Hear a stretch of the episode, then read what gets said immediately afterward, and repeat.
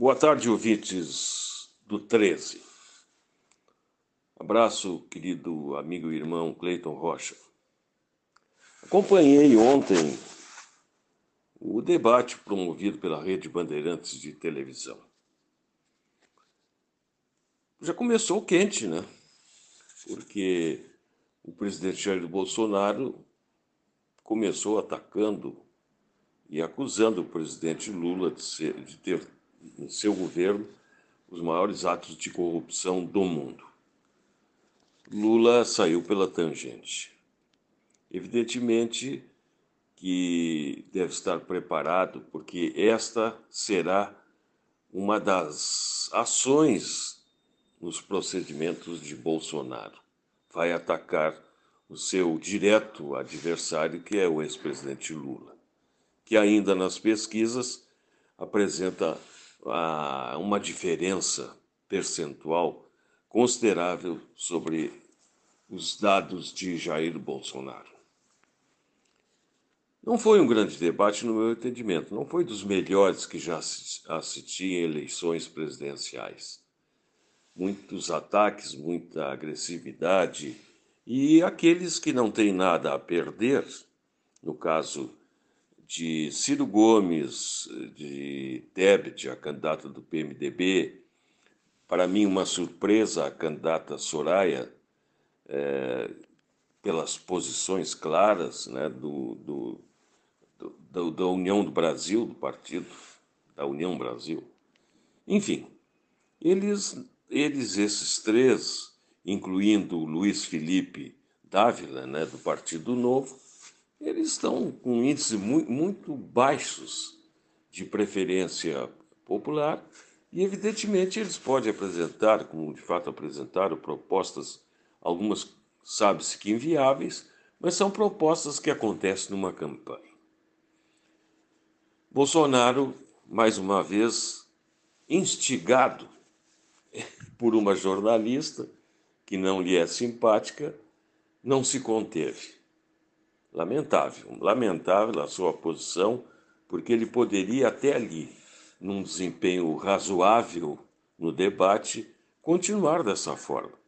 Mas não adianta. Quando cutucado com vara curta, o presidente do Brasil vai ao extremo, inclusive nas suas manifestações. Lamentável mesmo. Foi a parte, no meu entendimento, é, que não teve vencedor nem vencido entre Lula e Bolsonaro. Evidentemente, nenhum talvez tenha perdido votos, mas ganho ou adquirido votos pela, pelas posições, pela simpatia de suas posições e pela, pelo realismo do que podem fazer, não ganharam nada. Eles ficaram na posição, creio eu, e vamos ver hoje as posições dos institutos de pesquisa, que evidentemente, se ouvir o lado de Lula, Lula foi o melhor. Se ouvir o lado de Bolsonaro, Bolsonaro foi o melhor. Ciro Gomes, muito preparado, muito inteligente, afinal, é a sua quarta candidatura a presidente da República. Ele está afiado, está pronto. E algumas promessas que nós sabemos também inviáveis, mas ele tem posições sobre todos os assuntos, educação, saúde, economia, o que na verdade foi o que menos se falou em economia, nas propostas, como cumprir até mesmo as promessas de campanha. E a candidata do M D B mostrou muita firmeza, não deu colher de chá para Lula nem para Bolsonaro. Ela foi muito firme nas suas posições, acusou o governo de Bolsonaro de focos de, de corrupção, e quando Lula começou a sentir que estava o Bolsonaro sendo atingido, ela disse: isso também é oriundo ou é herança do governo do P T. Então vamos aguardar para ver. É o primeiro debate com a presença de todos os candidatos, e que mais uma vez mostra o perfil.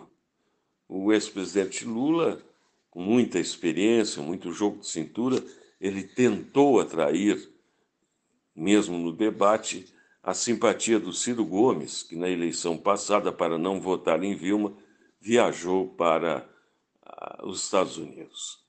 Vamos aguardar para ver, Cleiton. É o início.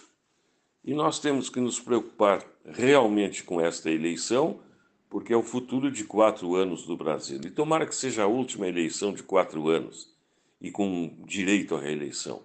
Que bom que os novos congressistas aprovem cinco anos, mandato de cinco anos sem reeleição. E por aqui continua ah, os candidatos, quase todos, batendo no ex-governador Eduardo Leite. Mas o Eduardo tem muita experiência, muito jogo de cintura, é muito preparado e tem dado a resposta e tem dado a resposta à altura daqueles que o atacam e o acusam. Bom programa.